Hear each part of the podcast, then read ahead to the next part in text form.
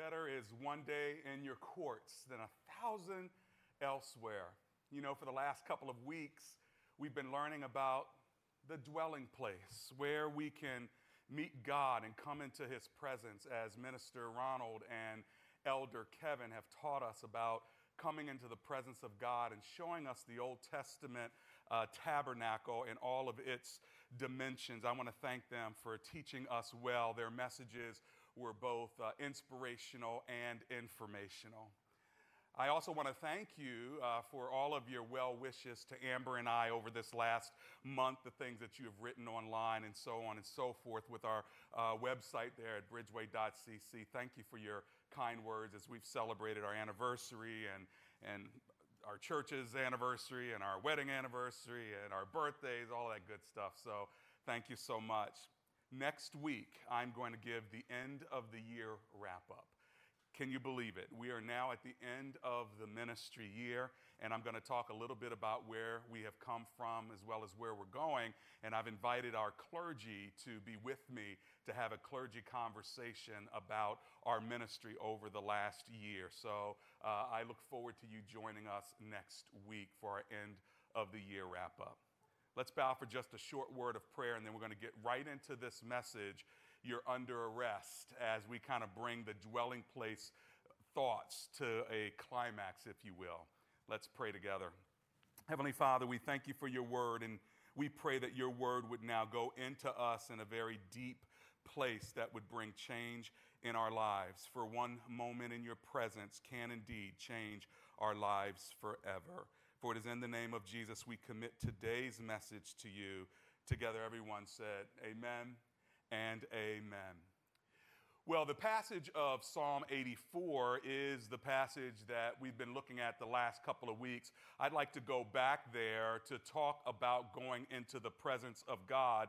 And specifically, as we have seen from the Old Testament standpoint, the, the dimensions of the tabernacle, I want to focus in now on really just one or two verses in that whole passage of Psalm 84. I'm going to pick it up right around verse 8 and I'll read through verse 12. So let's zero in there. And then there's a particular verse, verse 11, that I'm going to rest on here for most of the message. And then we're going to shift to the New Testament to pull it all together. Here it comes from the NIV, Psalm 84, verse 8. Hear my prayer, O Lord God Almighty, listen to me, O God of Jacob, Selah. Look upon our shield, O God. Look with favor on your anointed one. Better is one day in your courts than a thousand elsewhere. I would rather be a doorkeeper in the house of my God than dwell in the tents of the wicked. Verse 11 For the Lord God is a sun and shield. The Lord bestows favor and honor. No good thing does he withhold from those whose walk is blameless. O Lord Almighty, blessed is the man who trusts in you. May God add a blessing to the reading of His Word, even as Sophia has read it uh, earlier, and now you've heard it in your hearing again. Let me focus in on verse 11, which says, For the Lord God is a sun and shield. The Lord bestows favor and honor. No good thing does He withhold from those whose walk is blameless. There are three parts to this verse. The first part says, For the Lord is sun and shield, meaning that He is our source and He is our protection. God produces the sun, He gives us light, He gives us heat, but He also protects us from the burning light and burning heat. There's a second part to this verse, though, and this is what it says The Lord bestows favor and honor. Favor is mentioned twice, actually. In verse 8, it says, Look with favor on your anointed one. And in verse 11, it says, The Lord bestows favor and honor. Question Does anybody need the favor of God today? Favor is God's unmerited blessing of grace upon our life that is unearned. Favor is when you know you don't deserve access, but you are granted unhindered access and privilege beyond and above your pay grade. Favor is that unmerited and undeserved grace upon your life that you simply cannot explain. I thank God for the favor He has upon my life. I thank God for the anointing He has upon my life. I know I don't deserve it. I know I'm not worthy of it. But someone put it like this favor ain't fair. I mean, if God was fair, I, I, wouldn't be alive today. By the way, you wouldn't be either. Uh, maybe you ought to just say amen to that right now. Like, God, I wouldn't even be here if it wasn't for your favor. In fact, who amongst us today would still be here if it wasn't for the grace of God? Hence, there's a third part to this verse, and that's the part I really want to focus in on. It says, No good thing does he withhold. I, I like that part, but it doesn't stop there. No good thing does he withhold, here it is, from those whose walk is blameless. Oh, snap. That is the part right there that causes me a little problem. Who among us is blameless? Are you blameless? Is your family member or friend who you're watching the service with right now, are they blameless? Are your children blameless? Is your spouse or significant other blameless? Hang on. Do you know anyone who's blameless? How do we enter into the dwelling of God blameless? Mean, we learned over the last couple of weeks about the particulars of the tabernacle. We learned how the people of God were to enter into this holy and, and sacred place having been cleansed and, and washed, we were, we were taught about the process of transitioning from a profane world outside of the tabernacle to a profound God inside of the Holy of Holies. And, and in order for all of this to happen, there would need to be protocols of cleansing ourselves and sacrifices of innocent blood of animals, and even a priest that would go between us and God. By the way, why sacrifice animals? Why not sacrifice human beings? Have you ever wondered about that? I mean, what did that little goat do? What did that little lamb do? What did that bull do wrong? And that was the point. Animals were an innocent third party who did no wrong. They had no willful sin. Animals didn't have human free will to sin against God. So a human sacrifice wouldn't be acceptable because the blood of humans is scarred by the profane sinfulness of corrupt people. So a human sacrifice wouldn't be acceptable. So the blood of humans is not innocent. The blood of humans is not worthy enough to be an acceptable sacrifice to God but an animal. You might actually remember in Genesis 22 the story of Abraham who was told to, to take his son uh, Isaac up to Mount Moriah and to sacrifice him to God. Do you remember that story in Genesis 22? So Abraham, out of obedience to God, proceeds with his son Isaac to take him to a place of sacrifice. And right when Abraham was about to lift the knife, right when he was about to strike his son, believing in his heart that he would be raised again, his son would be raised again by God.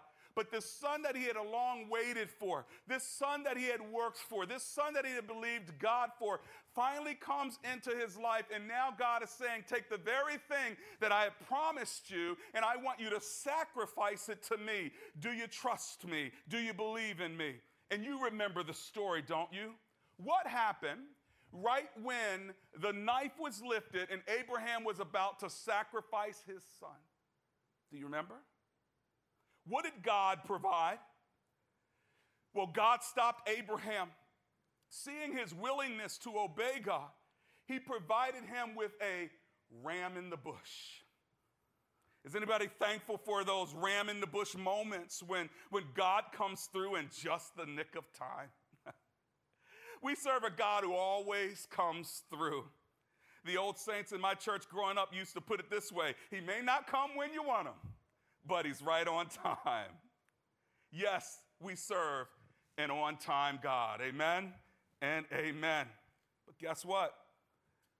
nothing against Isaac and praise God for Abraham's obedience. But honestly, God knew that the ram was a better sacrifice than the boy. Why?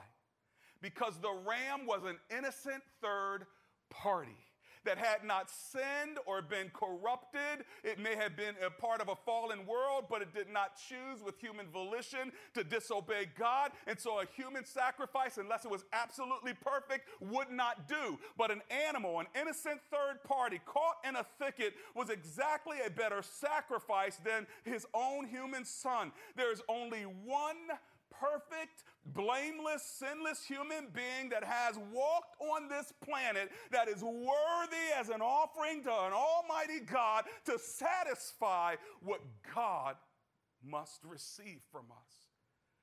And we know who that is the Lamb of God who takes away the sins of the world. Jesus. The only perfect human being who would be a worthy sacrifice. So if it's only Jesus, and yet it's better for me to come into the presence of God and I go through all these Old Testament protocols. Then what of those passages like Psalm 84 that talk about blamelessness? No good thing does he withhold from those whose walk is blameless. I ask again, who among us is blameless or righteous? What about passages like Proverbs 3:33, the, the passage I often use when I'm blessing someone's home? Which says, The Lord's curse is on the house of the wicked, but he blesses the home of the righteous.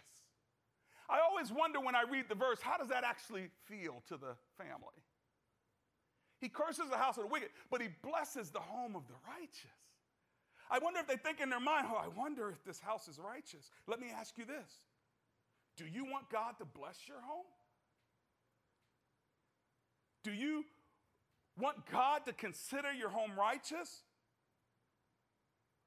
Would God consider your home, the one I'm speaking in right now? Would He consider your home righteous? Would He consider you righteous?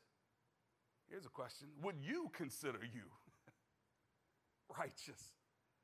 Not only Psalm 333, but what about the story of Job? Remember in Job? God actually says Job is righteous. It says in Job 1 1, he was called blameless and righteous. And then when he has a conversation with Satan in verse 8, he says, Have you considered my servant Job? And he calls him blameless and righteous. I mean, can you imagine God thinking of you that way? Hey, hey, devil, have you considered my servant Gina? Have you considered my servant Rebecca? Have you considered my servant Leslie, Lauren, Leroy, have you considered my servant David? In other words, I believe that he is so blameless and, and upright that if I take all the goodies away from him, and if I allow you access to do everything but kill him, he's going to still praise me anyhow. You're going to take away his health, you're going to take away his wealth. You're going to take away his relationships. You're going to take away his children. You're going to take away everything that matters to him. Have you considered Frank? Have you considered Dave? I mean, would God actually say that and fill in the blank with you? I'm going to pretty much guarantee you he's not going to say David Anderson. Because you start taking that stuff away from me unless there's an extra dose of Holy Spirit strength, I'm done. I have a friend who just lost his baby sister. She was uh, 45 years old. Uh, two weeks ago, she caught COVID and then she died. Two weeks later, she wasn't vaccinated, dead. I sat with him for hours yesterday, and he's a middle child. He, it was two boys and a girl, and he's the middle one. So it'd be like my son Luke losing his sister Asia, and, and, and just the, the, the, the pain of, of having to enter in with him to what he's experiencing. And you know what happens at funerals. You think about your loved one. So if it's someone else's spouse, you think about your spouse. If it's someone else's parent, you think about your parent. That's the way it usually goes because we, we grieve with one another. And as he is grieving his pain, I am thinking about what that would be like for, for, for, for my family. And I realize, man, would I not be upset? Would I not be angry? Would I not be destitute? And maybe if they just died that way, maybe that's okay. But how if they died because of a murder? Or have they die like the lady who called my radio show this week and said, a, a, a drunk driver hit me. I've lost everything. How do we come out of those things and still God would say, you know what? He's blameless. She's blameless. I've given examples like Proverbs 3:33. I've given examples like Job. Let me give you one more example from the New Testament. The New Testament tells us that elders and pastors and overseers and deacons are called to be here it is, 1 Timothy 3:2, blameless in order to be qualified to be in ministry. Without fault, above reproach. So let me ask it a third and final time who among us is blameless? and righteous. Well, it's here that I want to transition and move from Psalm 84 to a New Testament passage to show us what's going on here. And we find that in Hebrews chapter 4. So if you'd be so kind, turn with me to Hebrews chapter 4. And let's look at verses 12 through 16. Come with me and see where the beauty and the power and the amazing truth of Hebrews 4 12 through 16 helps us as we come into the very presence of God. Turn there. Because as I go into the passage and read it to you from the New International Version, you need to understand that if we are going to enter into the most holy place, if we're going to enter into the dwelling place of Almighty God, if we're going to relate to the holiest being in the universe, then we must enter into the Sabbath rest of Jesus Christ. In other words, there is no amount of Old Testament washings and cleansings and animal sacrifices and ceremonial processes and protocols that would allow us to come into a true relationship with God. That's why in the Old Testament they needed a priest to go in to the Holy of Holies. The priest went into the most holy place on the behalf of the people. But we're now talking about an actual one on one relationship with God. And all of those processes of the Old Testament were foreshadowing what Jesus would do for us so that we could come into an unstained and sustained relationship with Almighty God. You see, our faith with this Sabbath God, our, our faith with this Jesus Christ, our faith that would believe that God could open a door for us, would purify us from all the unrighteousness. And it is in Christ that we are ushered into the throne room of God. It is Jesus Christ who ushers us into the very holiest of holies. He is the high priest that goes into the room, and because we are in Him, cleansed by Him, we can come into a relationship with God. It is Jesus Christ who ushers us into the throne room of God because He is the doorkeeper. I'd rather be a doorkeeper in the house of God than to be dwelling in the tents of the wicked. Who's our doorkeeper? Jesus is. He says in John 10, He says, I am the door. I am the gate. Jesus is your usher. He's your frontline greeter. He's the one that brings you in to the very presence of God. He is our substitutionary, atoning human sacrifice because he was perfect as a human. He is our high priest. And as a result, he says in John 10 7, I am the door for the sheep. The only reason we can come into the presence of God is because we have a really, really good doorkeeper. And he says, There's only one way to the Father, and that's through me. I am the way, I am the truth, I am the life. No one comes to Father God except through me. Hebrews 4:12 for the word of God is alive and active, sharper than any double edged sword. It penetrates even to the dividing of soul and spirits, joints and marrow. It judges the thoughts and attitudes of the heart. Verse 13 nothing in all of creation is hidden from God's sight. Everything is uncovered and laid bare before the eyes of him to whom we must give account. Verse 14, therefore, since we have a great high priest, that's Jesus, who has ascended into the heavens, Jesus, the Son of God, let us hold firmly to the faith we profess. Verse 15. For we do not have a high priest who is unable to empathize or sympathize with our weaknesses, but we have one who has been tempted in every way, just as we are, yet he did not sin. He was the perfect human being. The last verse is verse 16. Let me read it. Let us then approach God's throne with confidence so that we may receive mercy and find grace to help us in our time of need. In this passage, we see God's word, the power of his word. We see the power of his love. Let's look at the power of his word in verse 12.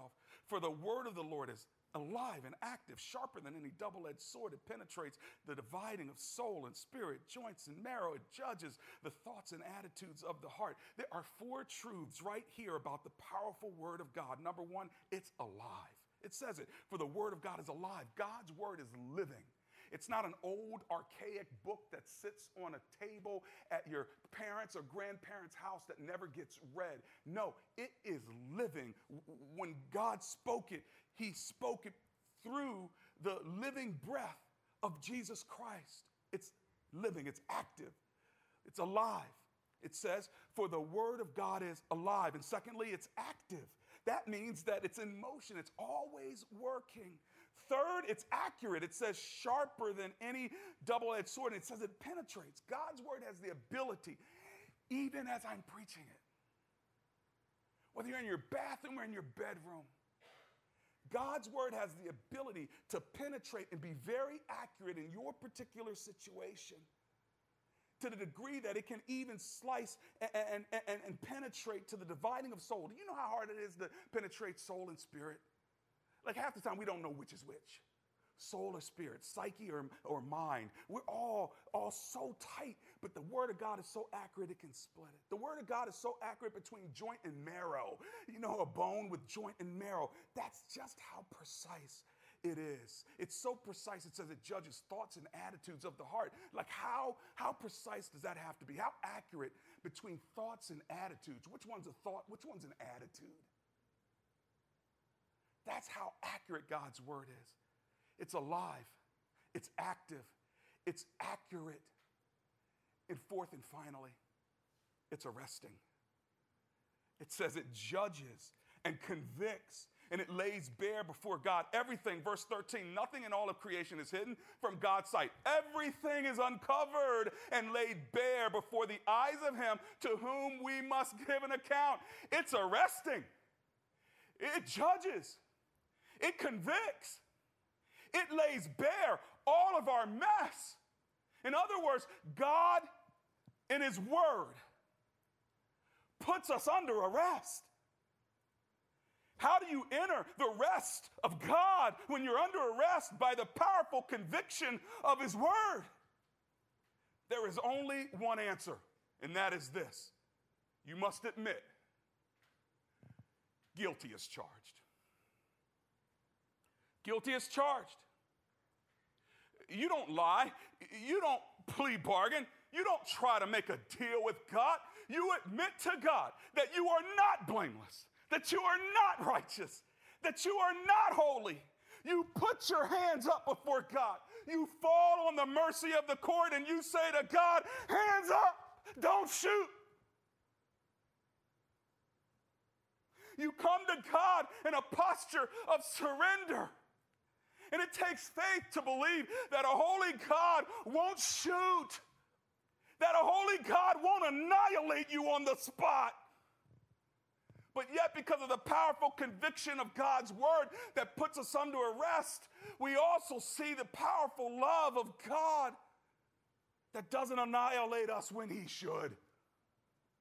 The only reason we can come into the presence of a holy God and not be annihilated, which is exactly what would have happened in the Old Testament with all the protocols that we learned the last couple of weeks, is because of God's love for us demonstrated in Jesus Christ. John 3:16 says for God so loved the world that he gave his one and only son.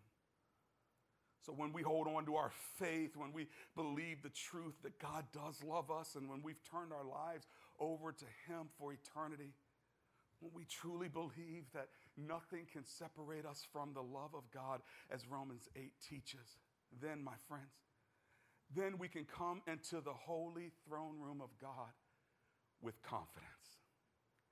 And verse 16 gives us that confidence. It also gives us three practical applications of how we're supposed to come into the presence of a holy God. Go with me. Let's look at verse 16. If you look at 16a, here's a, here's a practical application. Number one, come before God with confidence. Come before God with confidence. It says at the beginning of the verse, let us then approach the throne of grace with what? With confidence. Some of your texts say in the, in the King James Version, come boldly to the throne of grace. God invites us to come before Him boldly, not arrogantly. There's a difference between bold and arrogant.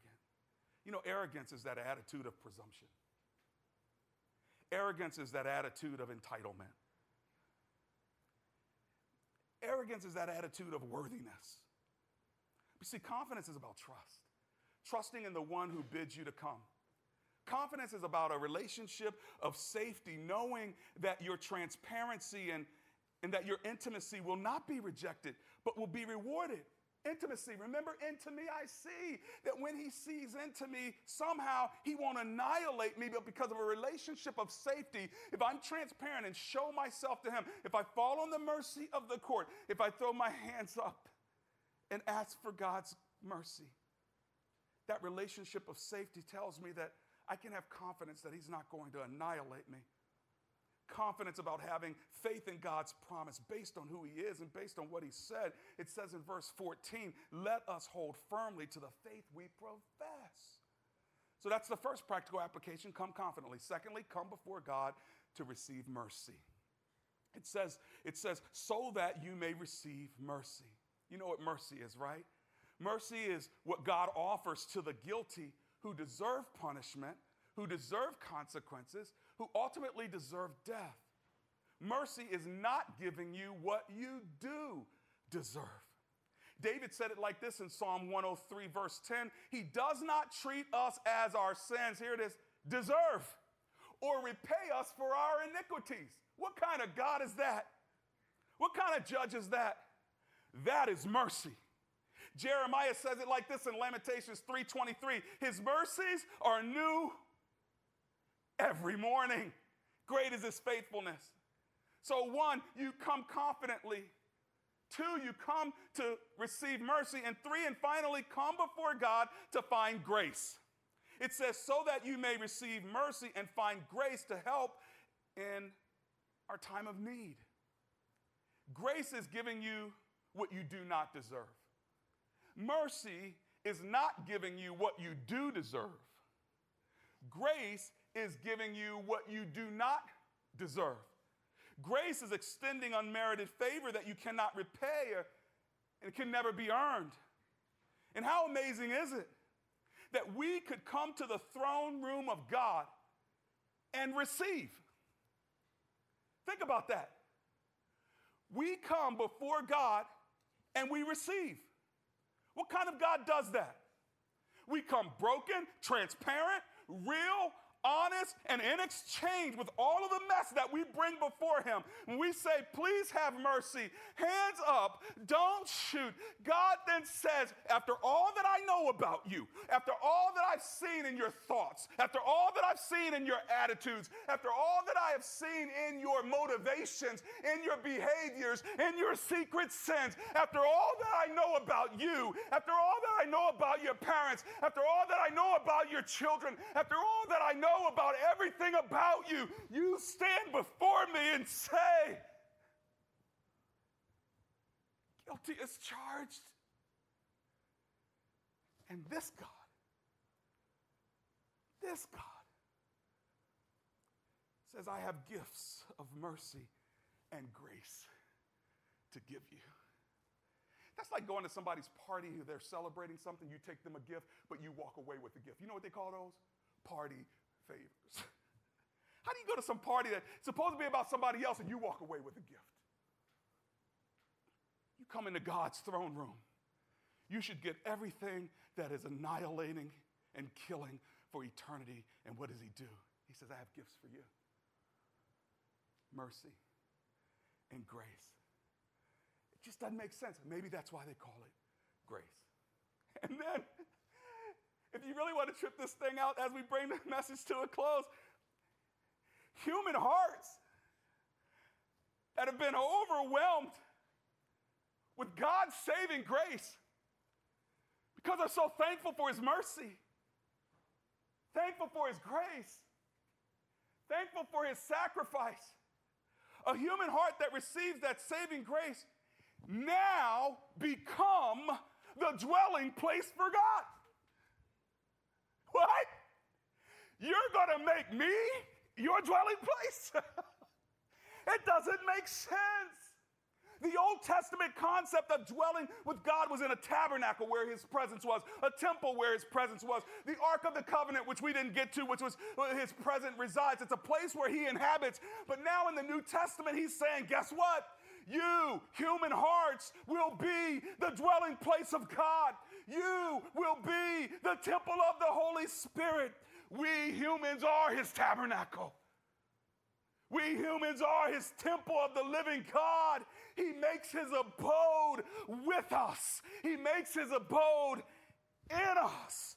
So, what kind of home are you making for God in your heart?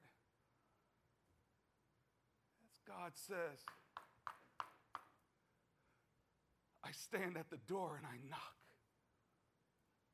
If anybody would open the door and let me in, I will fellowship and sup with him and he with me. In closing, as, as an American and in America, when you're under arrest, the authorities read you something called your rights. Your rights. They say you're under arrest.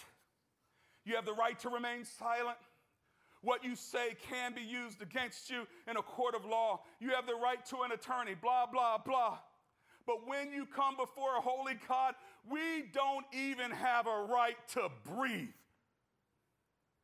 So when the devil brings up charges against us of lying and cheating and stealing and fornicating and adultery and lusting and gossip and porn surfing and drunkenness and deception and pride and evil thoughts, etc., etc., etc. We stand before a holy God, guilty as charged. And the best thing we can do is lift our hands in surrender, knowing that we are guilty as charged, with no defense, but here's the good news we serve a defense attorney who has never lost a case. Jesus Christ stands as our defender, as our lawyer. And Jesus says to Almighty God, who is the judge, Father, the devil is right. This man has sinned. He has fallen short of the glory of God. He has cheated and stolen and robbed. He has lusted and he has been selfish. The list of his and her sins are many. Because his or her sins are right up here on display. I come before you to tell you that I have applied all of his punishment and all of her punishment on me. I became sin for her, and by my stripes she's healed. I was wounded for her transgressions, I was bruised for her iniquities. Your Honor, because of me and my sacrifice as a perfect human being, the only Son of God, the blameless, perfect, righteous one, her debt has been paid in full. His debt has been paid in full. God, the judge, says, Well, in that case, case dismissed. No matter what the devil brings against you, I will separate your sins as far as the east is from the west. I will remember your sins no more. Dismissed. And once you've received the mercy and the grace of God, you can't help but sing that song with conviction. Amazing grace. How sweet the sound that saved a wretch like me. I once was lost, but now I'm found. Was blind, but now I see. Amen and amen.